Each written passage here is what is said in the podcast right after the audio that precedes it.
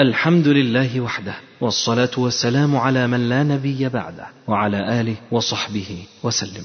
أما بعد فيسر إخوانكم في تسجيلات السلف الصالح بالإسكندرية أن يقدموا لكم هذه المادة والتي هي بعنوان تفسير الجلالين لربع ياسين لفضيلة الشيخ الدكتور محمد إسماعيل. والآن نترككم مع فضيلة الشيخ. الشريط الثامن تفسير سورة صاد.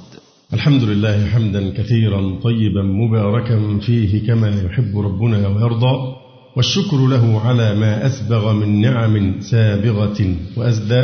أحمده سبحانه وهو الولي الحميد وأتوب إليه جل شأنه وهو التواب الرشيد.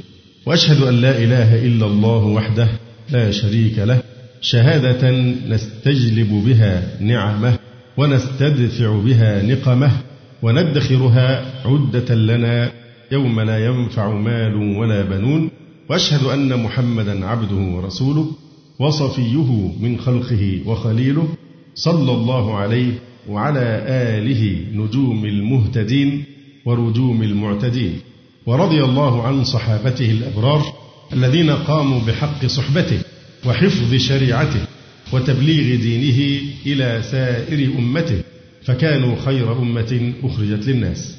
ثم أما بعد ففيما يتعلق بتفسير سورة صاد على جهة الخصوص الحقيقة من الصور التي تتجلى فيها أهمية معرفة قدر الأنبياء وعصمة الأنبياء وصيانتهم وتنزيههم عن كل ما يزري بمقاماتهم الجليلة. ومنازلهم الشريفة. ففي سورة صاد أكثر من موضع يتورط فيه بعض المفسرين في ترداد كلام لا يليق أن ينسب إلى الأنبياء عليهم وعلى نبينا الصلاة والسلام. وقد مر بنا الأسبوع الماضي شيء من هذا في الكلام على قصة داود عليه السلام وامرأة أوريا تلك القصة المزعومة التي فيها أشد الإساءة إلى نبي الله داود. ثم سنرى أيضا في مواضع أخر في قصة سليمان وكذلك أيوب عليه وعلى نبينا الصلاة والسلام. سنرى أيضا ما يبين هذا الأمر. قضية صيانة مقام الأنبياء هي من قضايا أصول الدين. الإيمان بعصمة الأنبياء هذا من القضايا يعني الثابتة التي لا يجوز الانحراف عنها بحال من الأحوال. وإني لا أعجب هذا الموقف الذي أشير إليه يدل على مدى جهل المسلمين بهذه القضية. يعني لا شك أن رسول الله محمدا صلى الله عليه وسلم هو سيد النبيين وخاتم المرسلين وأفضلهم عند ربه تبارك وتعالى. لكن هذا لا يعني أننا لا نبالي إذا سب نبي غير نبينا محمد صلى الله عليه وسلم. فحينما نقارن تلك الوثبة والثورة التي حصلت في أقطار الأرض مشارقها ومغاربها عند تطاول الدنماركيين على مقام النبي صلى الله عليه وسلم نرى كأن العالم الإسلامي ما يرى ولا يسمع ولا يبصر فيما يتعلق بهذه الرواية أو ذلك الفيلم المسمى بشفرة دافنشي. وهي رواية تتناول المسيح عليه السلام بنوع من التنقص والإزراء بمقامه الشريف. حتى إن بعض النصارى كتب وكأنه بيقول أنا استنكرت تطاول الدنمارك على رسول الله صلى الله عليه وسلم. فكأنه يقول من طرف خفي ما بالكم أيها المسلمون لا تردون لنا الجميل. أين ثورتكم على تطاول هؤلاء على مقام النبي عيسى عليه وعلى نبينا الصلاة والسلام؟ هذا يكشف مدى التقصير والجهل الذي فيه كثير من المسلمين أنه سب أي نبي من الأنبياء يعتبر أحد أسباب الردة والخروج من ملة الإسلام. نحن لا نرد الجميل للنصارى ولا اليهود ولا لغيرهم لسبب بسيط جدا وهو أنهم أنفسهم يتطاولون على الأنبياء. فإما أنهم يغلون في النبي كما حصل منهم في شأن عيسى عليه السلام حتى عبدوه من دون الله وإما أنهم يجفون حتى إنهم لا ينسبون إليهم النقائص كما رأينا في الإسرائيليات التي وردت في قصة داود وسليمان عليهما وعلى نبينا الصلاة والسلام. انتهينا إلى تفسير قوله تبارك وتعالى يا داود إنا جعلناك خليفة في الأرض فاحكم بين الناس بالحق ولا تتبع الهوى فيضلك عن سبيل الله. إن الذين يضلون عن سبيل الله لهم عذاب شديد بما نسوا يوم الحساب. إن الذين يضلون عن سبيل الله يعني عن الإيمان بالله لهم عذاب شديد بما نسوا أي بنسيانهم يوم الحساب المرتب عليه تركهم الإيمان. ولو أيقنوا بيوم الحساب لآمنوا في الدنيا. ثم يقول الله تبارك وتعالى وما خلقنا السماء والأرض وما بينهما باطلا. ذلك ظن الذين كفروا. فويل للذين كفروا من النار. وما خلقنا السماء والأرض وما بينهما باطلا. أي عبثا. ذلك ظن الذين كفروا. ذلك أي خلق ما ذكر. لا لشيء لا لحكمة. ظن الذين كفروا. ظن هنا بمعنى مظنون. ذلك مظنونهم. ذلك ظن الذين كفروا من أهل مكة وغيرهم. فويل للذين كفروا ويل واد في جهنم أو كلمة تهديد. فويل للذين كفروا من النار. ثم يقول الله تبارك وتعالى أم نجعل الذين آمنوا وعملوا الصالحات كالمفسدين في الأرض أم نجعل المتقين كالفجار؟ أم هي المنقطعة. المقدرة ببل والهمزة. همزة للإنكار وبل للإضراب الانتقالي. أم يعني بل. أنجعل الذين آمنوا وعملوا الصالحات كالمفسدين في الأرض. هذه مقابلة.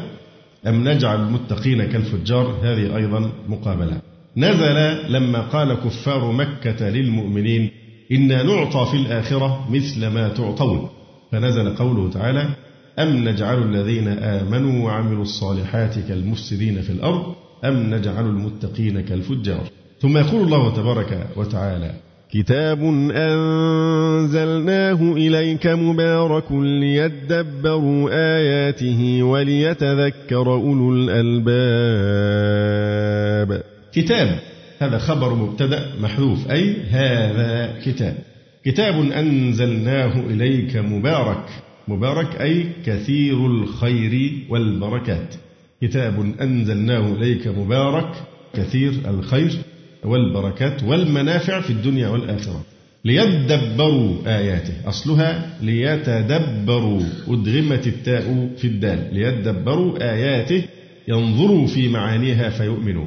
وليتذكر يتعظ أولو الألباب أصحاب العقول. ثم يقول تعالى ووهبنا لداود سليمان نعم العبد إنه أواب. ووهبنا لداود سليمان يعني ابنه نعم العبد أي نعم العبد سليمان عليه السلام إنه أواب. وهذا تعليل للمدح والثناء على سليمان عليه السلام. ووهبنا لداود سليمان ثم أثنى على سليمان فقال نعم العبد. أي سليمان لماذا يمدحه الله؟ إنه أواب. يعني رجاع في التسبيح والذكر في جميع الأوقات. ثم يقول الله تبارك وتعالى إذ عرض عليه بالعشي الصافنات الجياد. فقال إني أحببت حب الخير عن ذكر ربي حتى توارت بالحجاب. ردوها علي فطفق مسحا بالسوق والأعناق. أتذكر حينما أطالع كتب التفسير ومراجع التفسير بالذات في تفسير سورة صاد منهج العلامة المجدد الألباني رحمه الله تعالى في دعوته إلى التصفية والتربية. فكم من الروايات موجودة في كتب التفسير تحتاج إلى تصفية وتنقية لها من أمثال هذه الإسرائيليات التي تتصادم مع بدهيات العقيدة وأوائلها طبقا لمنهج أهل السنة والجماعة. كما أشرنا في قصة داود عليه السلام المزعومة مع امرأة أوريا أو كما هنا في هذه القصة للأسف الشديد التي سودت صفحات من كتب التفسير حول قصة سليمان عليه وعلى نبينا الصلاة والسلام. نلاحظ السياق أيضا في سليمان من البداية وهو مدح وثناء وبيان أنه أيضا موضع أسوة للنبي صلى الله عليه وسلم يتسلى بها في مقابل ما يعانيه من كفار قريش. فالأنبياء كما ترون مدح وثناء ورفعة مقام. فكيف تأتي في التفاسير ما يناقض هذا المدح وهذا الثناء من الله سبحانه وتعالى ومن أصدق من الله قيلا؟ إذ عرض عليه بالعشي الصافنات الجياد العشي هو ما بعد الزوال. الصافنات أي الخيل جمع صافنة والصافنة هي القائمة على ثلاث وإقامة الأخرى على طرف الحافر. هذه من الصفات المحمودة في الخيل ولا توجد تقريبا إلا في الخيل العربية الصافية أو الخالصة. من صفات الخيل العربية الخالصة أن الخيل الصافنة هذه إذا وقفت تقف على ثلاثة حوافر. أما الرابع فإنها تقف على طرفه. هذا معنى صافنة. الصافنات جمع صافنة وهي القائمة على ثلاث ثم تقيم الأخرى على طرف الحافر. بتجد الطرف الرابع إيه؟ مثنيا وتقف على طرف الحافر. وهو من صفن يصفن صفونا. إذ عرض عليه بالعشي الصافنات الجياد. الجياد جمع جواد والجواد هو السابق والمعنى أنها إن استوقفت سكنت وإن ركضت سبقت. فكلمة الصافنات الجياد فيها مدح لهذه الخيل في حالين. في حالة السكون بتكون إيه؟ ساكنة. وهادئة لأن الخيل إذا وقفت صافنة بهذه الطريقة اللي هي تقف على ثلاث قوائم ثم الرابع بت إيه؟ تقف على طرفي فهي تكون في غاية السكينة والهدوء والدعم. فهي هادئة ساكنة إذا استوقفت. أما إذا ركضت واستحثت على الجري والمسابقة فإنها تسبق. فهنا وصف لها بالسكون في حالة الاستيقاف وبسرعة الحركة والسرعة الفائقة في حالة الإيه؟ الركض. فهنا مدحها بصفتين.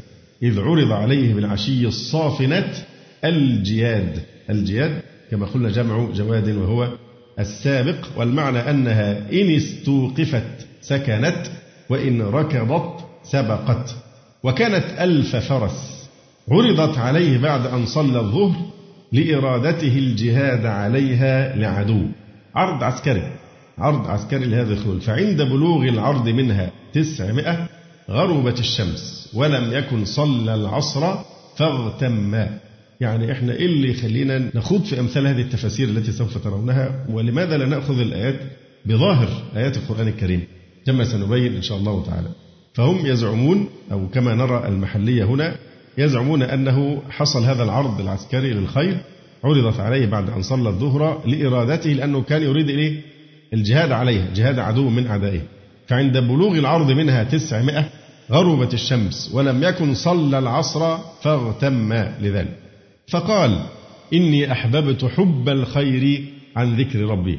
إني أحببت أي أردت حب الخير أي حب الخيل عن ذكر ربي. فالخير هنا يراد به الخيل. ولعل في الحديث إشارة إلى هذا أن الخيل ترتبط بالخير دائما الخير والخيل. ولذلك قال النبي صلى الله عليه وسلم الخيل معقود في نواصيها الخير إلى يوم القيامة. وسمى النبي صلى الله عليه وسلم زيد الخيل زيد الإيه؟ الخير. إني أحببت حب الخير أي الخيل عن ذكر ربي. يعني أنا اشتغلت بحب الخيل عن ذكر ربي عن صلاة العصر فتركها ناسيا. طبعا ده التفسير الغير مقبول لكن هنذكره أولا ثم نرد عليه. عن ذكر ربي أي عن صلاة العصر فترك صلاة العصر إيه؟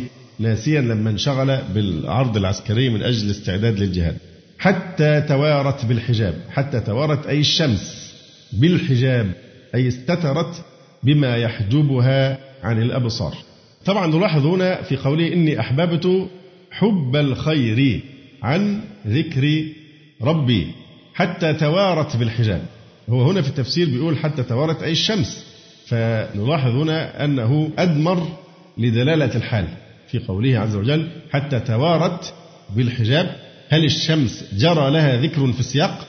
لم يجري لها ذكر في السياق لكنه أضمر لدلالة الحال عليها. حتى توارت بالحجاب سياق التفسير الذي أشرنا إليه يعني توارت الإيه؟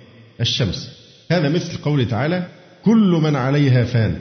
الهاء تعود على إيه؟ على الأرض لكن هل جرى للأرض ذكر في سياق الآيات؟ لم يرد لها ذكر لكنه مفهوم. فمن ثم جاز مثل ذلك لدلالة الحال. ردوها علي أي ردوا علي الخيل المعروضة. فردوها. وقيل ردوها علي أي استمتاعا بالنعمة. يعني كفاها ركضا وعدوا. ردوها علي. فطفق مسحا بالسوق والأعناق. بعضهم قال فطفق مسحا أي بالسيف. ردوها علي. مش هي دي الخيول التي شغلتني عن صلاة العصر وأنستني صلاة العصر في وقتها حتى غربت الشمس. ردوها علي تكفيرا عن هذا فطفق مسحا شرعي إيه؟ يقتلها بالإيه؟ بالسيف. واضح؟ ده التفسير المرجوح أو التفسير الذي لا ينبغي قبوله لكن نذكره كما قلنا أول ردوها علي أي الخيل المعروضة فردوها. فطفق مسحا بالسيف بالسوق والأعناق. السوق جمع ساق والأعناق أي ذبحها. وقطع أرجلها تقربا إلى الله تعالى حيث اشتغل بها عن الصلاة وتصدق بلحمها فعوضه الله خيرا منها وأسرع وهي الريح تجري بأمره حيث شاء. إذا ماذا عن التفسير المقبول في مثل هذا؟ الموضوع بغاية البساطة بدون أي تكلف. إذ عرض عليه بالعشي الصافنات الجياد فقال إني أحببت حب الخير عن ذكر ربي. الشيخ جميل زينو رحمه الله تعالى علق على تفسير المحلي الذي ذكرناه آنفا بقوله لم يعلق كنعان على هذا التفسير. المفترض أن القاضي كنعان يعلق لأنه كان يتتبع بعض الملاحظات في تفسير الجلالين. ففاته أن يعلق على هذا الموضع. يقول لم يعلق كنعان على هذا التفسير الذي ليس عليه دليل وهو أن سليمان ترك صلاة العصر وعلق كنعان بقوله فتركها ناسيا. وكل هذا ليس عليه دليل ولا سيما قوله حتى توارت أي الشمس. وليس لها ذكر من قريب أو بعيد والأهم من ذلك فسر قوله مسحا بالسيف فطفق مسحا بالسيف. وهذا مخالف للغة العربية ومخالف للشرائع إذ ليس لها ذنب حتى يذبحها ويقطع أرجلها. والصحيح أن نقول إن سليمان كان يجري استعراضا عسكريا للخيل وكان يحبها فلما مرت أمامه أمر بإعادتها ردوها عليه أمر بإعادتها وردها فجعل يمسح التراب والعرق عن أعناقها وسوقها من أثر الغبار. والتراب كما يفعل الآن من عنده الخيل. دائما هذا منظر معهود. دائما الشخص اللي عنده خيل نلاحظ دايما الصورة دي بيجي على الأعناق ويمسح لأن بتحصل بالذات مع الخيول عاطفة غير عادية والحب بيكون من الطرفين. يعني صاحب الخيل يحبها جدا بتكون لها درجة من المحبة عالية جدا ونفس الخيل يحب صاحبه في عنده نوع من الوفاء. وهذا لا يستغرب في الحيوانات لأننا نراه في الكلاب مثلا. وحدثني بعض الإخوة من مرسى مطروح منذ زمن إن شخصا كان عنده فرس وكان يحبان بعضهما بعض جدا. فلما مات الرجل ظل الفرس يعني يمشي في الجنازة إلى أن صعد على مكان عالي جبل أو شيء من هذا وألقى نفسه من فوق التل أو الجبل يعني. الشاهد يعني من الكلام في عاطفة ودايما نلاحظ صاحب الخيل إذا عنده خيل بيكون في ارتباط وجداني شديد بين الخيل وبين صاحبه لأنها معقود فيها الخير وفيها بركة عظيمة جدا. فمن ثم هذا منظر نحن نراه ونألفه. دايما بنشوف إحنا اللي عنده الخيل بيعمل إيه؟ بيمسح بالذات الرقبة أو يمسح السيقان. فهذا معهود نوع من الملاطفة مع الخيل. وهذا تواصل غير لفظي يعني أنك الخيل مش هتقدر تكلمه. وتعبر عن عاطفتك نحوه لكن بتعبر عنها بإيه؟ بتواصل بدون كلام. تواصل غير لفظي باللمس أو بالمسح على الأعناق والسوق. فإذا هذا شيء عادي. ما الذي يحرجنا أن نتكلف تفسير الآية فطفق مسحا بالسوق والأعناق أنه أخذ إيه؟ يقطع الرقاب ويقطع الأطراف. ما الذي يدفعنا إلى هذا التكلف؟ وما الدليل على هذا التفسير؟ فلا اللغة توافقه ولا الخيل ارتكبت ذنبا بحيث إنه يعاقبها بشيء لم تفعله. ولا يتصور أيضا أن سليمان عليه السلام يعني يغفل عن صلاة العصر بسبب اشتغاله بالخيل. طبعا إلا إذا قلنا إنها نسيانا ولذلك القاضي كنعان حاول أن يتخلص من الحرج بايراد هذا التفسير بأنه قال إيه فتركها نسيانا كما تلاحظون وضعها بين معكوفتين زيادة من عنده. تركها نسيانا. لينزه سليمان عن تعمد تفويت صلاة العصر. يقول الشيخ جميل زينو رحمه الله تعالى فجعل يمسح التراب والعرق عن أعناقها وسوقها من أثر الغراب والتراب كما يفعل الآن من عنده الخيل. وقد ذكر الشوكاني أن قوله تعالى إني أحببت حب الخير عن ذكر ربي أي من ذكر ربي. لأن عن تأتي بمعنى من. إن إعداد الخيل للجهاد هي من العبادات المطلوبة وكان لها منزلة كبيرة. ولذلك قال الله سبحانه وتعالى وأعدوا لهم ما استطعتم من قوة ومن رباط الخيل. ترهبون به عدو الله وعدوه.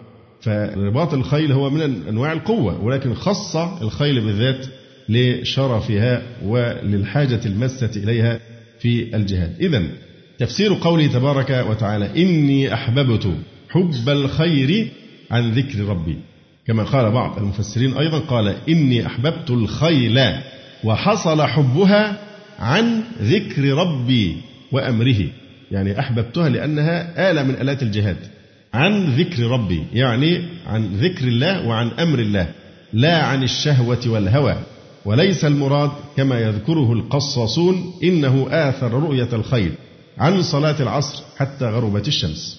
إذ عرض عليه بالعشي الصافنات الجياد فقال إني أحببت حب الخير عن ذكر ربي حتى توارت بالحجاب. يعني حتى الخيول ظلت تجري إلى أن إيه؟ اختفت في الأفق. حجبها الأفق. اختفت عن نظره هذا هو السياق. حتى توارت بالحجاب أي استترت بما يحجبه عن الأبصار أي الخيول. ولا داعي لتكلف لفظة الإيه؟ الشمس. ردوها علي. يعني على سبيل الاستمتاع بهذه النعمة ورفقا بها كفاها ركضا وعدوا كفاها ركضا وعدوا ردوها علي فلما ردت طفق مسحا بيده استحسانا وإعجابا بهذه النعمة. فطفق مسحا إيه؟ بالسوق والأعناق يعني أنه ربت عليها يدللها ويمسح السوق والأعناق تقربا إلى الله تبارك وتعالى واستحسانا لهذه النعمة. فكيف يقال إنه يعاقب من ليس أهلا للعقاب وهو نبي شاكر نعم الله سبحانه وتعالى عليه؟ هذا كله من الإسرائيليات يعني الدخيلة التي ما كان ينبغي للمفسرين أن يسودوا بها صفحات في التفسير. ثم قال تبارك وتعالى ولقد فتنا سليمان وألقينا على كرسيه جسدا ثم أناب قوله تعالى ولقد فتنا سليمان يعني ابتليناه بموت ولده على الصحيح. وفعلا هذا هو التفسير الراجح أن الفتنة هنا هي موت ولده ولد سليمان عليه السلام.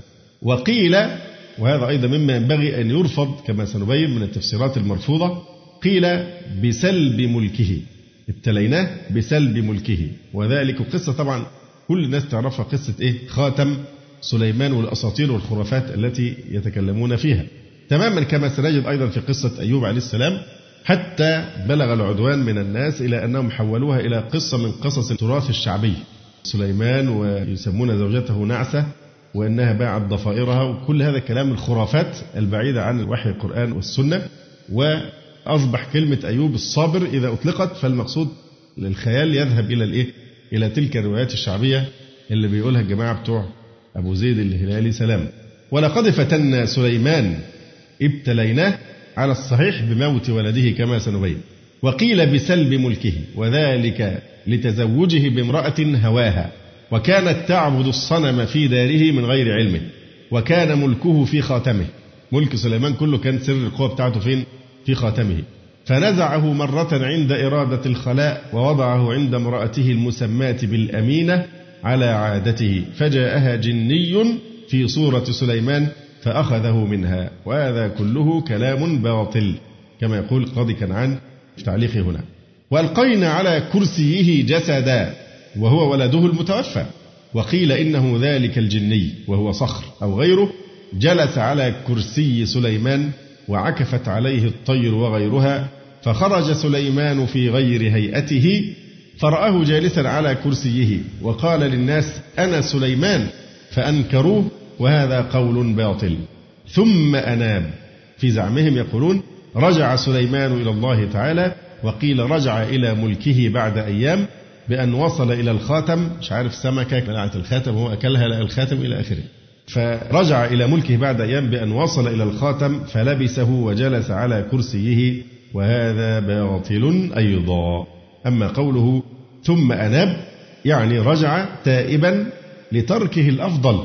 إيه الخطأ؟ أنه لم يقل إن شاء الله كما هو الصحيح في الحديث وسنبينه. يقول القاضي كنعان هنا في الحاشية قوله تعالى ولقد فتنا سليمان يقول إن ما ذكره المفسر المحلي وغيره في تفسير هذه الآية خاصة ما جاء فيه من عشقه امرأة كلام باطل لا يجوز اعتباره كما قال المحققون ولقد وجهنا المعنى على أساس أن الفتنة هي ولده الميت ولقد فتنا سليمان. الفتنة هي إيه؟ وألقينا على كرسيه جسدا وهو ولده الميت. وأنه الجسد الذي ألقي على كرسيه ابنه. وذلك أخذا مما أخرجه البخاري والنسائي وغيرهما أن سليمان عليه السلام حلف لا يطوفن على نسائه لتحمل كل امرأة بفارس يجاهد في سبيل الله. ولم يقل إن شاء الله فلم تحمل منهن إلا امرأة واحدة جاءت بشق ولد وهذا القول هو أقرب من حيث المعنى إذا أردنا التحديد. ولو كان بعض المفسرين على غيره وتوقف بعضهم كأبي حيان وأما الأقاويل الأخرى فاضرب بها عرض الحائط لأنها غير ثابتة. يقول صاحب كتاب بدع التفاسير في قوله تبارك وتعالى ولقد فتنا سليمان وألقينا على كرسيه جسدا ثم أناب. ثبت في الحديث الصحيح المخرج في الصحيحين. عن أبي هريرة رضي الله عنه. قال قال رسول الله صلى الله عليه وسلم. قال سليمان لأطوفن الليلة على مئة امرأة. كلهن يأتي بفارس يجاهد في سبيل الله تعالى. فقال له صاحبه قل إن شاء الله. فلم يقل نسيانا أو عرضت له مسألة شغلته. لكن طبعا سليمان لا يمكن أن يتعمد أن يستجيب لمثل هذه النصيحة. لكن إما أنه نسي وإما أنه إيه عرض له شيء أنساه أن يقول إن شاء الله. أو رأى أن أمنيته خير سيحققها الله سبحانه وتعالى ولو لم ينطق بالمشيئة. فطاف عليهن جميعا فلم تحمل منهن إلا امرأة واحدة. جاءت بشق يعني نصف غلام. ويم الله الذي نفسي بيده لو قال إن شاء الله لجاهدوا في سبيل الله فرسانا أجمعون. يعني لو كان قال إن شاء الله لبارك الله له في هذا القسم ولرزقه بالفعل مئة ابن يجاهد في سبيل الله فارسا. قال العلماء والشق هو الجسد الذي ألقي على كرسيه وفتنته نسيان المشيئة فامتحن بهذا وتاب. هذا هو الذي وقع في سليمان. وحصل نظير هذا للنبي صلى الله عليه وسلم. فقد سأله أهل مكة عن قصة أهل الكهف فقال أجيبكم غدا ولم يقل إن شاء الله. فأبطأ عنه الوحي خمسة عشر يوما. ثم نزل قوله تعالى ولا تقولن لشيء إني فاعل ذلك غدا إلا أن يشاء الله. والحكمة في هذا أن الله تبارك وتعالى يحب من عباده أن يردوا المشيئة إليه في كل أمورهم. فإذا غفلوا نبههم بمثل ما ها هنا. بل هو نفسه سبحانه وتعالى ذكر المشيئة في فعله إرشادا لعباده وتعليما لهم حيث قال تبارك وتعالى لقد صدق الله رسوله الرؤيا بالحق لتدخلن المسجد الحرام إن شاء الله آمنين محلقين رؤوسكم ومقصرين لا تخافون. فمع أن هذا وعد من الله سبحانه وتعالى أن هذا سوف يقع في الحقيقة. مع القطع بأنه سيقع لكن الله قال إيه؟ لا تدخلون المسجد الحرام إن شاء الله. ليعلمنا أننا ما نتكلم عن شيء في المستقبل إلا أن نستثني ونقول إن شاء الله. وليس لأحد أن يقول كيف يكون سليمان متزوجا بمائة امرأة؟ وكيف يستطيع الطواف عليهن في ليلة؟ لأننا نقول ليس بممتنع أن يخص الله تعالى رسوله سليمان بجواز الزواج بمائة امرأة أو أكثر كما خص أباه داود عليه السلام بذلك من قبل. وكما أباح لرسول الله صلى الله عليه وسلم التزوج بأكثر من أربع نسوة خصوصية له.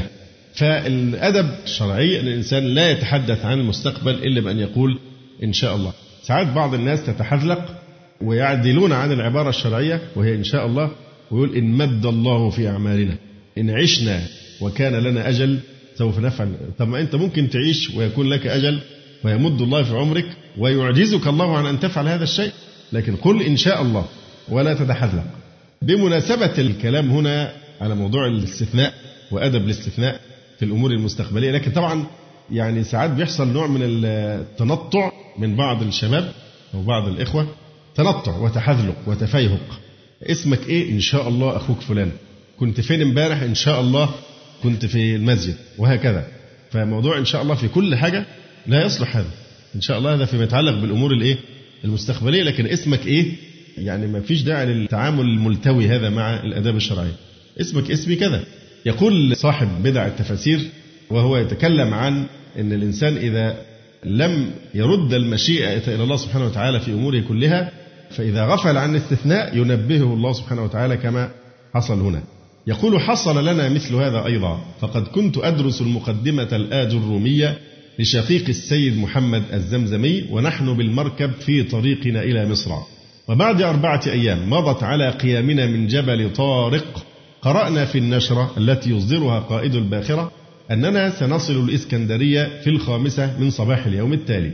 وحين جلسنا إلى درس الآج الرومية بعد صلاة العصر كالمعتاد وكلنا وصلنا إلى ظرف الزمان وظرف المكان. فقلت لشقيقي المذكور مثلا ضرب مثلا لإيه؟ لظرف الزمان نصل غدا إلى الإسكندرية. فقال لي شقيقنا الحافظ أبو الفيض قل إن شاء الله. فقلت مداعبا على ما أقولها.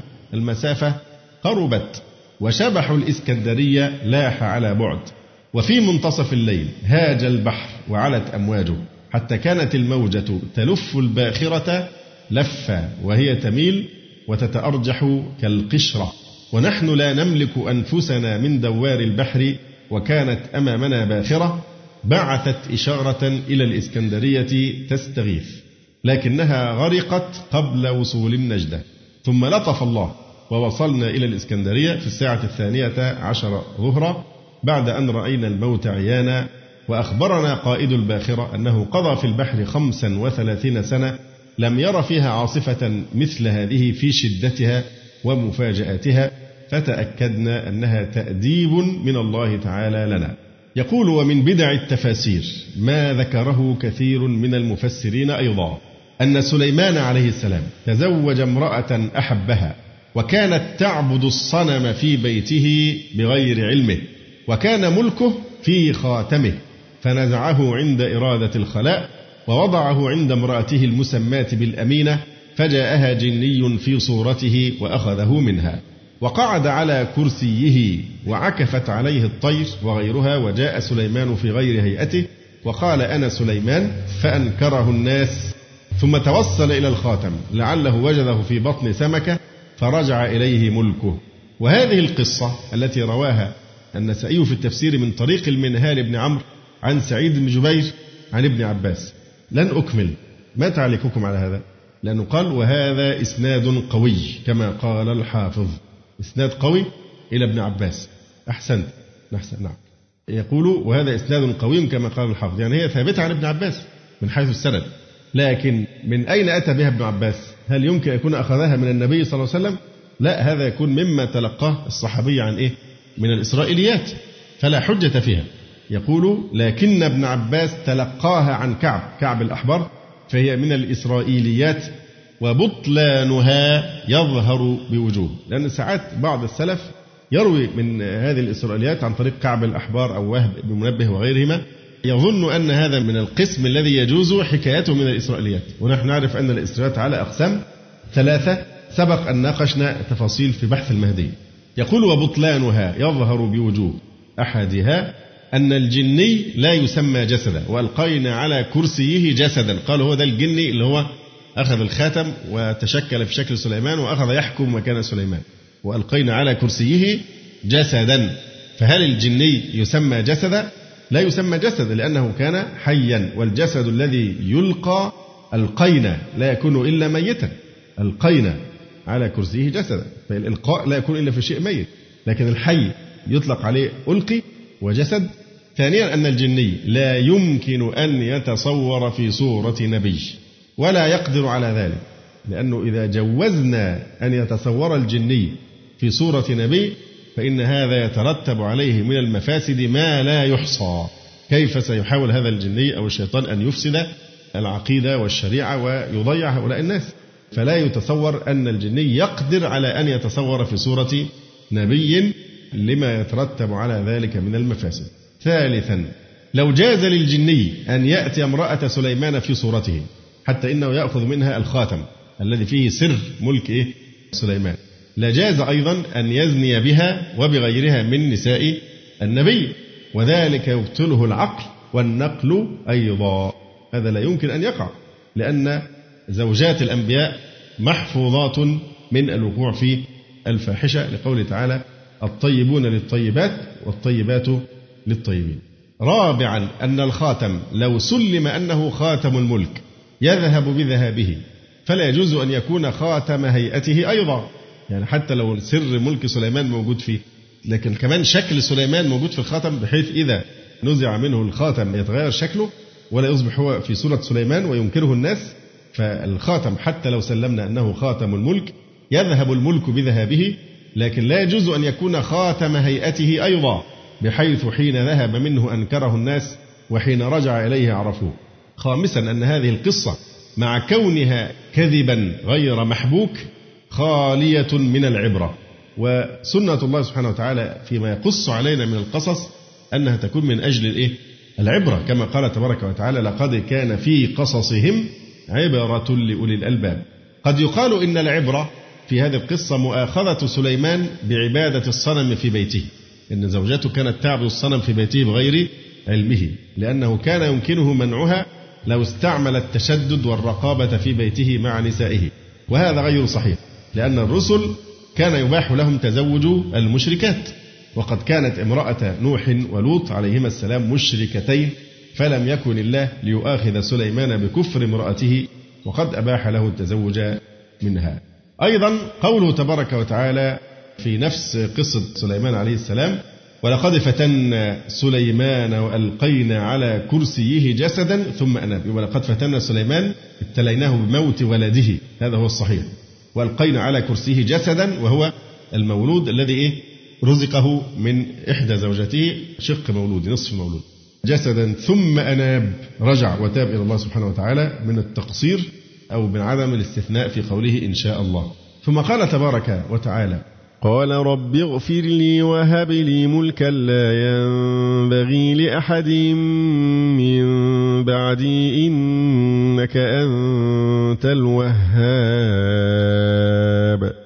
حتى هذه لم تسلم من إفساد المفسدين وسوء تأويل الجاهلين. بعض الناس قالوا إن هذا يعني معاذ الله نسبوا لسليمان عليه السلام ما لا يليق ما لا يليق من الشح والعياذ بالله. قالوا أن سليمان هذا يدل على الشح معاذ الله. ما الذي يضر لو أنعم الله على غيره؟ هب لي ملكا لا ينبغي لأحد من بعد وهذا من سوء الأدب. كان المعري إذا ذكر الشعراء يقول قال أبو نواس قال البحتري قال أبو تمام. لكن إذا ذكر المتنبي قال قال الشاعر اعترافا بإيه؟ بمكانة المتنبي. وذلك لإعجابه به لشدة إعجابه بالمتنبي. فقيل له يوما لقد أسرفت في وصفك المتنبي. أليس هو القائل بليت بلا الأطلال إن لم أقف بها؟ وقوف شحيح ضاع في الترب خاتمه. يعني بيقول على إيه أنت مبسوط من المتنبي ومعجب به للدرجة دي مش هو ده اللي قال هذا البيت من الشعر؟ بليت بلى الأطلال إن لم أقف بها. وقوف شحيح ضاع في الترب خاتمه. يعني كأنه يدعو على نفسه أنه يموت ويذوب ويهلك ويفنى. بليت بلى الأطلال كما تكون الأطلال إيه؟ عتيقة وبالية. إن لم أقف بها إن لم أقف بإيه؟ ببيت محبوبتي أو المكان الذي يقصده. بليت بلى الأطلال إن لم أقف بها وقوف شحيح طاع في الترب خاتمه. فهنا بيوصف الوقوف أنه وقوف طويل. فيظل يبكي الأطلال وينادمها إيه؟ مدة طويلة. مثل وقوف الشخص الشحيح البخيل الذي ضاع في الترب خاتمه. ينتظر الوصول لهذا الخاتم. بليت بلا الأطلال إن لم أقف بها وقوف شحيح ضاع في الترب خاتمه. كم قدر ما يقف الشحيح على الخاتم؟ فبيقولوا بقى لمين؟ لأبي العلاء المعارك كم قدر ما يقف الشحيح على الخاتم؟ قال أربعين يوما. قيل له ومن أين علمت ذلك؟ فقال سليمان بن داود عليهما السلام وقف على طلب الخاتم أربعين يوما. فقيل له ومن أين تعلم أنه بخيل؟ يعني هو بيقول وقوف شحيح ضاع في الترب خاتمه. وقف كام؟ قال 40 يوم. طب ومنين قلت إن هو شحيح؟ إيه الدليل على وصفه معاذ الله بالشح؟ قال من قوله تعالى وهب لي ملكا لا ينبغي لأحد من بعدي. وما عليه أن يهب الله لعباده أضعاف ملكه. هيخسر إيه؟ لو أن ربنا أعطى أضعاف ملكه لغيره من عباد الله. فهذا منقول في كتب الأدب التي كتبت عن المتنبي. وهذا الكلام يشتمل على خطأين. أحدهما زعم أن سليمان عليه السلام وقف على طلب الخاتم أربعين يوما. وهذا مبني على الخرافة الإسرائيلية التي مر بيان بطلانها. فما بني على باطل فهو باطل. ثانيهما نسبة سليمان عليه السلام إلى الشح وهي جراءة قبيحة. وإزراء بمقام نبي كريم وجهل بحكمة طلبه. كما جهل الحجاج ابن يوسف الثقفي فسماه معاذ الله حاسدا. وقد برأ الله نبيه سليمان عما زعمه الزاعمون وكان عنده وجيها. فهو طلب الملك الذي لا ينبغي لأحد من بعده ليكون معجزته على رسالته إلى بني إسرائيل. طلب معجزة. كما يقول الزمخشري كان سليمان عليه السلام ناشئا في بيت الملك والنبوة. ووارثا لهما وارثا للنبوة وورث سليمان داود. فأراد أن يطلب من ربه معجزة فطلب بحسب إلفه ملكا زائدا على الممالك. لأن أصلا والده كان عنده هذا الملك العظيم وكان نبيا فطلب شيئا مميزا زائدا على الممالك زيادة خارقة للعادة. ليكون ذلك دليلا على نبوته قاهرا للمبعوث إليهم. وأن يكون معجزة حتى يخرق العادات فذلك معنى قوله وهب لي ملكا لا ينبغي لأحد من بعدي. يعني فيه خرق العادة في عظم هذا الملك حتى يكون آية تدل على صدق رسالته وصدق نبوته أو بعضهم قال كان ملكا عظيما فخاف أن يعطى مثله أحد فلا يحافظ على حدود الله فيه. وإن كان القول الأول أقوى أنه كان يطلب ذلك ليكون معجزة له تدل على صدق رسالته. كما كانت العصا معجزة موسى عليه السلام. والمعجزة لابد أن تكون خاصة بالنبي لا ينالها غيره وإلا بطل الإعجاز وبطلت النبوة. فهو يريد أن يثبت صدق نبوته بوجود ملك خارق للعادة وقد كان. وإنما طلب خصوص الملك معجزة عليه السلام لأنه كان رسولا إلى اليهود. واليهود عبيد المال وخدام الدنيا يبهرهم بريق الذهب ويخضعهم هيبة السلطان وأبهة الملك. تمردوا على الله وقتلوا أنبياءه فلا ينجع فيهم إلا مثل ملك سليمان معجزة. والدليل على هذا أمران الأول أن الله سبحانه وتعالى سخر له الجن والشياطين والريح وعلمه منطق الوحوش وسخرها له. وهذا لا يتأتى لملك إلا أن يكون معجزة. الآخر أن الله تعالى أعطاه ما طلب. قال عز وجل مخاطبا سليمان هذا عطاؤنا فمن أو أمسك بغير حساب وإن له عندنا لزلفى وحسن مآب. ولو كان سليمان شحيحا لم يقل الله هذا في حقه. لو كان معاذ الله شحيحا حاشاه من ذلك عليه السلام. لما قال الله هذا عطاؤنا فمن أو أمسك بغير حساب بالعكس هو قطعا في غاية الإيه؟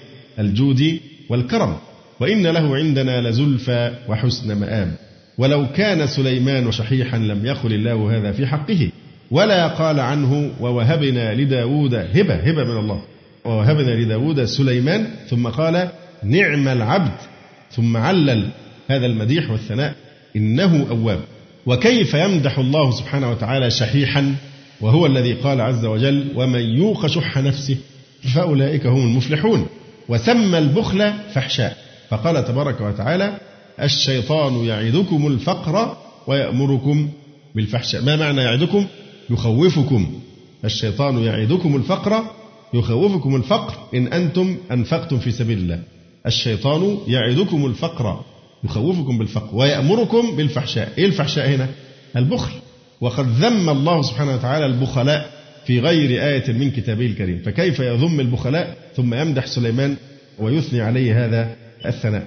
أضف إلى ذلك أن سليمان من الأنبياء نبي معصوم ومنزه عن مثل هذه الرذائل فيما يتعلق بارتباط الخيل بالخير يذكر صاحب بدع التفاسير لطيفة فيقول روى إبراهيم الحربي في غريب الحديث من طريق مغيرة عن الشعبي قال كان رهان فقال رجل لبلال رضي الله عنه من سبق؟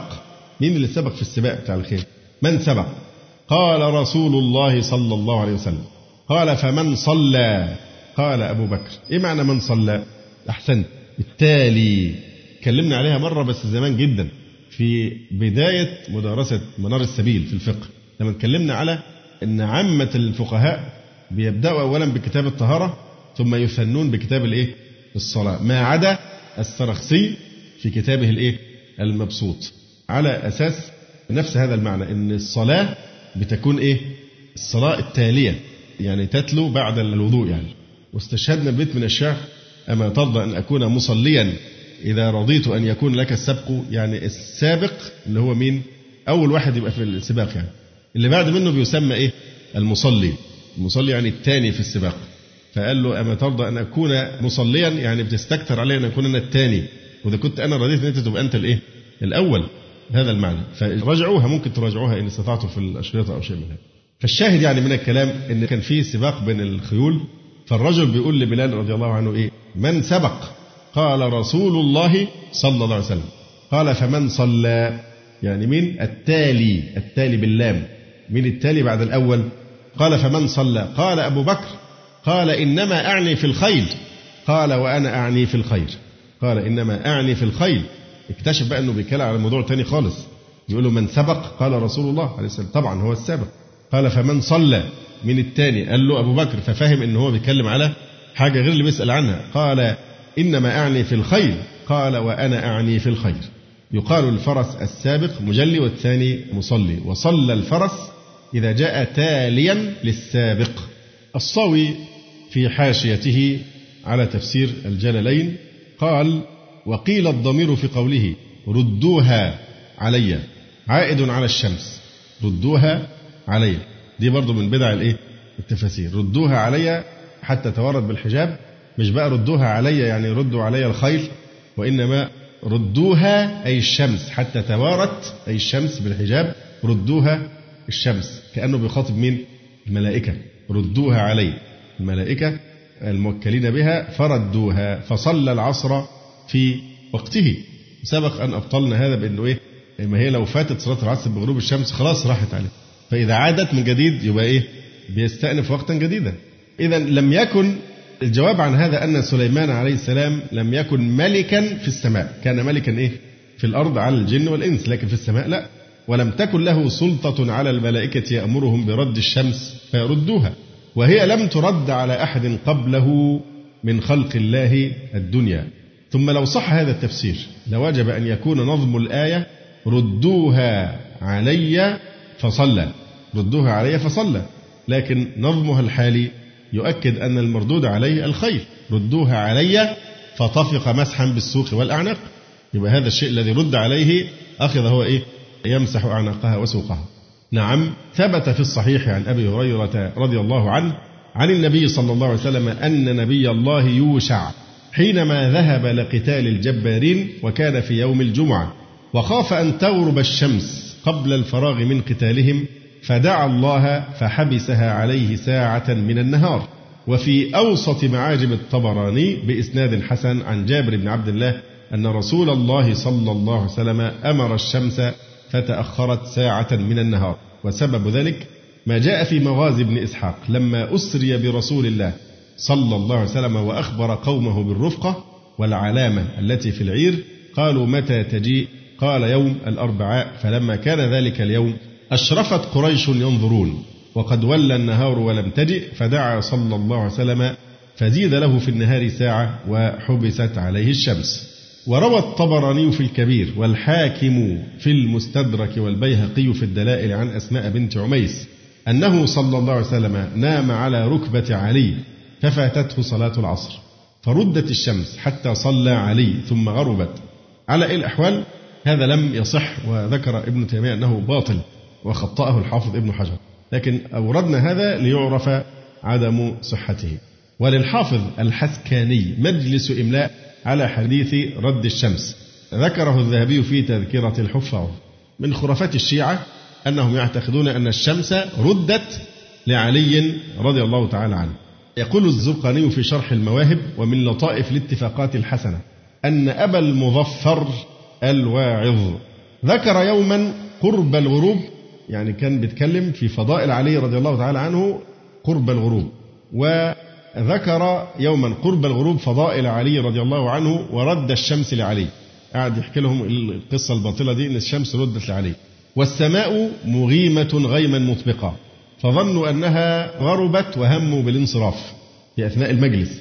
ظنوا أن السماء كان فيها غيم شديد فقالوا ده خلاص غربت الشمس.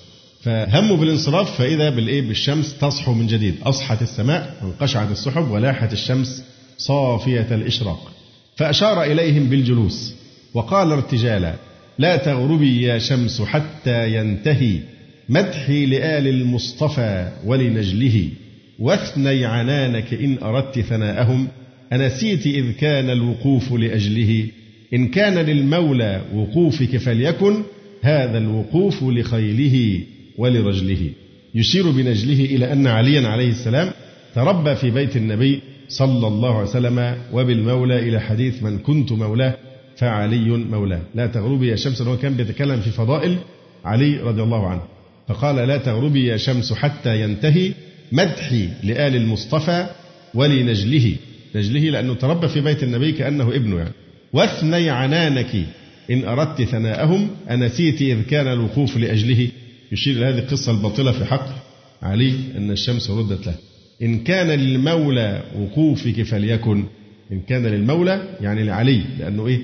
في الحديث من كنت مولاه فعلي المولى إن كان للمولى وقوفك ساعتها يعني فليكن هذا الوقوف لخيله ولرجله.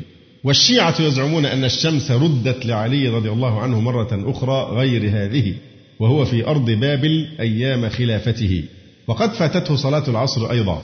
قال إسماعيل بن محمد الحميري في قصيدته المذهبة بيذكر الحادثتين في بيتين. يقول ردت عليه الشمس لما فاته وقت الصلاة وقد دنت للمغرب وعليه قد حبست ببابل مرة أخرى وما حبست لخلق معربين يقول عز وجل وألقينا على كرسيه جسدا ثم أناب أي رجع تائبا لتركه الأفضل وهو أن يقول إن شاء الله. قال رب اغفر لي وهب لي ملكا لا ينبغي لا يكون لأحد من بعدي أي سواي من بعدي كما قال تعالى فمن يهديه من بعد الله أي سوى الله إنك أنت الوهاب. ثم قال تبارك وتعالى فسخرنا له الريح تجري بأمره رخاء حيث أصاب. رخاء أي لينة حيث أصاب يعني حيث قصد وأراد. ثم قال تبارك وتعالى والشياطين كل بناء وغواص. كل بناء يبني الأبنية العجيبة. وغواص أي في البحر يستخرج اللؤلؤ. ثم قال تبارك وتعالى وآخرين مقرنين في الأصفاد. وآخرين وهم المردة مردة الشياطين. وآخرين أي المردة وآخرين منهم من الشياطين مقرنين مشدودين في الأصفاد أي في القيود بجمع أيديهم إلى أعناقهم. وقلنا له هذا عطاؤنا فامنن أو أمسك بغير حساب. طبعا أمن وأمسك بينهما طباق. فامنن أي أعط منه من شئت أو أمسك عن العطاء بغير حساب أي لا حساب عليك في ذلك. الإعطاء أو في ذلك الإمساك. ثم يقول الله تبارك وتعالى وإن له عندنا لزلفى وحسن مآب. وإن له عندنا لزلفى أي قربة في الآخرة. وحسن مآب أي حسن مرجع وهو الجنة. ثم قال تبارك وتعالى واذكر عبدنا أيوب إذ نادى ربه أني مسني الشيطان بنصب وعذاب. يقول تبارك وتعالى والسياق يعني كما هو معلوم زال في ذكر قصص الأنبياء ليأخذ منها النبي صلى الله عليه وسلم والمسلمون العبرة. فقصة أيوب ورد ذكرها هنا للاعتبار بها كأن الله سبحانه وتعالى كما قال اصبر على ما يقولون واذكر عبدنا داود ذا الأيدي إنه أواب إلى آخر القصص. فهنا كأن الله سبحانه وتعالى يقول يا محمد اصبر على سفاهة قومك فإنه ما كان في الدنيا أكثر نعمة ومالا وجاها من داود وسليمان عليهما السلام. وما كان أكثر بلاء ومحنة من أيوب عليه السلام. فتأمل في أحوال هؤلاء لتعرف أن أحوال الدنيا لا تنتظم لأحد. وأن العاقل لابد له من الصبر على المكاره. واذكر عبدنا أيوب إذ نادى ربه أني أي بأني مسني الشيطان. وفي قراءة مسني الشيطان. قرأها حمزة مسني الشيطان بنصب وعذاب. بنصب أي بضر وعذاب يعني ألم. ونسب ذلك إلى الشيطان وإن كانت الأشياء كلها من الله سبحانه وتعالى تأدبا معه تبارك وتعالى. فمن البدائه الأولية أن الشيطان لا يسلط على الأنبياء وإنما أسند ما مسه إلى الشيطان لأنه كان يوسوس إليه ويغريه على الكراهة والجزع. يقول القاضي كنعان معلقا على قوله تبارك وتعالى بنصب وعذاب بالغ القصاص في الحديث عن مرض أيوب عليه السلام ودي كانت مرتعا خصبا للقصاصين والكذابين أن يؤلفوا الروايات في شأن داود عليه السلام وشدة مرضه وكيف حتى إن الدود أخذ يتساقط منه وهجره الناس بعد أن وضعوه في قفة وطرحوه على مزبلة. إن هذا الكلام لا يجوز اعتماده ولا اعتقاد حصوله وهو كلام باطل بل يجب اعتقاد عصمة الأنبياء عن الأمراض المنفرة الشنيعة. كالتي قيلت في حق أيوب عليه السلام. فقد مرض عليه السلام وابتلي ابتلاء شديدا في نفسه وماله وأهله كما أخبرنا الله تبارك وتعالى. لا نزيد على ما قاله الله تعالى إلا بدليل ولا دليل. أما سبب حلفه أنه حلف على امرأته أنها أبطأت عليه يوما فحلف لئن شفاه الله لإيه؟ ليضربنها مئة ضربة يعني لأنها أبطأت عليه يوما. أو الخرافات بقى أن هي كان شعرها طويل وباعت شعرها وهو كان الشعر ده لما بيجي يقف بيمسك فيه عشان يقف يستند عليه إلى آخر هذه الخرافات فهذا مما ينبغي يعني قبول مثل هذه الأشياء. ما الذي يحوجنا أصلا إلى قصة أنه هو حلف على امرأته يضربها وكذا؟ ولا دليل على هذه القصة. لا يوجد أي دليل على صحة هذه القصة. فلا ينبغي الالتفات لمثل هذا ويكفي أن نأخذ بظاهر القرآن الكريم. ولا تغتر بتناقل المفسرين أمثال هذه القصص وإنما صدرت منهم على سبيل الاستنتاج. إن في يوم من الأيام امرأته كذا حصل كذا فحلف لأضربنها مئة ضربة إلى آخره. فالغالب إن دي استنتاج بجهد بشري من بعض المفسرين فلا ينبغي الالتفات إليه. واذكر عبدنا أيوب إذ نادى ربه أني مسني الشيطان بنصب وعذاب. فكما ذكرنا نسب ذلك إلى الشيطان وإن كانت الأشياء كلها من الله سبحانه وتعالى تأدبا مع الله عز وجل. وقيل له لما انقضت مدة ابتلائه. ثم يقول الله تبارك وتعالى اركض برجلك هذا مغتسل بارد وشراب.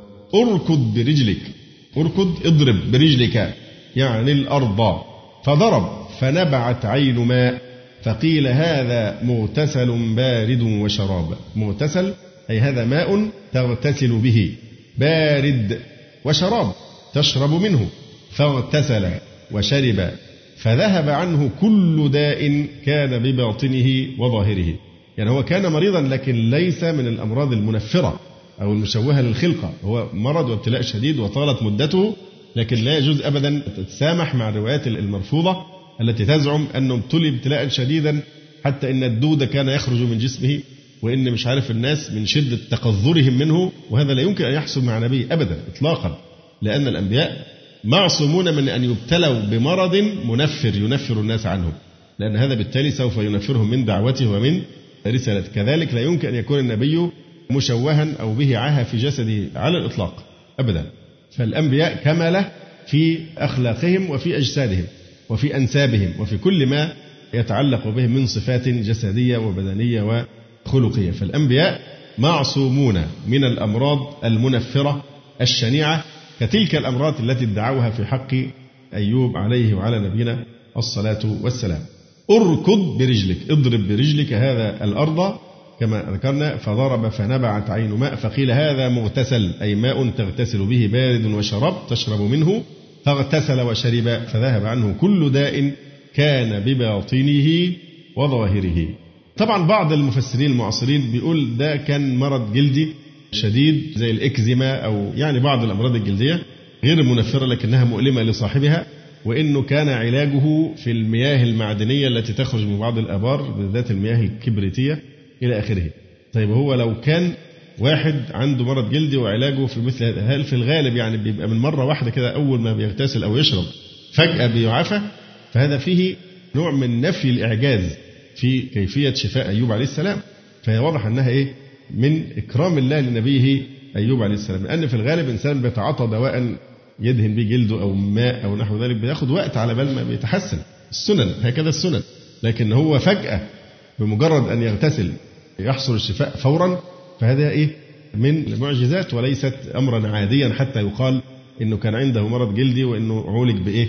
بمياه معدنية كان علاجه في المياه الكبريتية أو نحو ذلك. ثم يقول الله تبارك وتعالى ووهبنا له أهله ومثلهم معهم رحمة منا وذكرى لأولي الألباب. ووهبنا له أهله ومثلهم معه.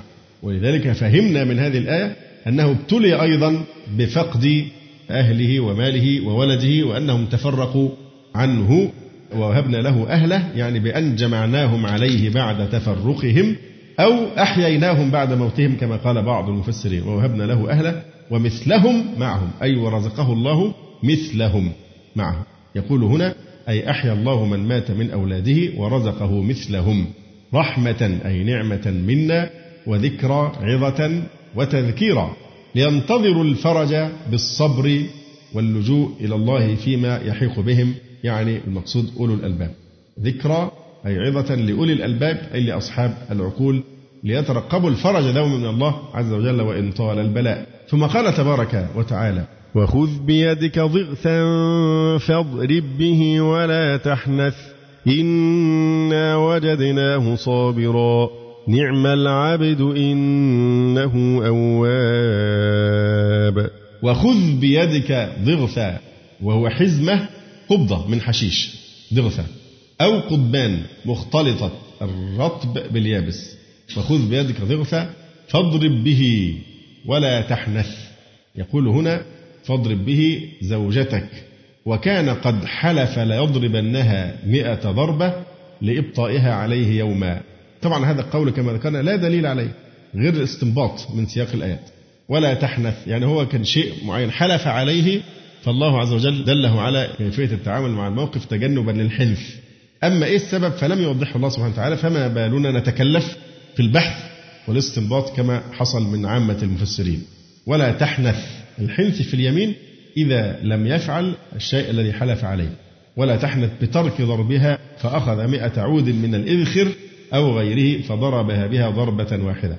لذلك يقول الفقهاء الذين اعتمدوا هذه القصة وأوردوها قالوا فحلل الله يمينه بذلك وهي رخصة باقية في الحدود للضرورة كمرض ونحوه.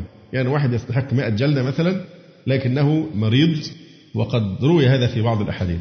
فيكون المخرج أنه إذا خشي عليه الهلاك من أن يضرب 100 جلدة فتجمع 100 صوت أو كذا ويضرب بها مرة واحدة. أما ابن القيم فقال إن حكمها خاص. بعض العلماء قالوا هذا حكم عام بناء على مذهبهم في أن شرع من قبلنا شرع لنا. أما ابن القيم فقال بل حكمها خاص بدليل قوله عز وجل إنا وجدناه صابرا.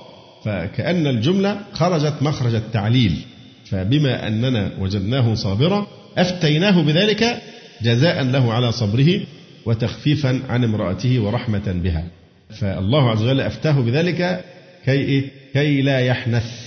وخذ بيدك ضغثا فاضرب به ولا تحنث. أفتاه بذلك لكي لا يحنث. يعني بترك ضربها.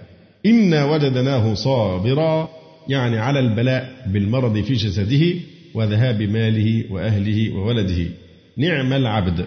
ولذلك لا يجوز أبدا. حكاية هذا القصص ما يسمى بالقصص الشعبي قصة داود بيسموه أيوب المصري. مش كده برضه لكن الشاهد يعني إن هم حوروا قصة أيوب عليه السلام بصورة مأساوية وفيها كذب واختلاق بحيث يتبادر لذهن عامة الناس إذا ذكر أيوب قصة بكل تفاصيلها المعروفة في هذا التراث. فما يجوز مثل ذلك لأن فيه يعني تشويها للقصة الحقيقية لأيوب عليه السلام.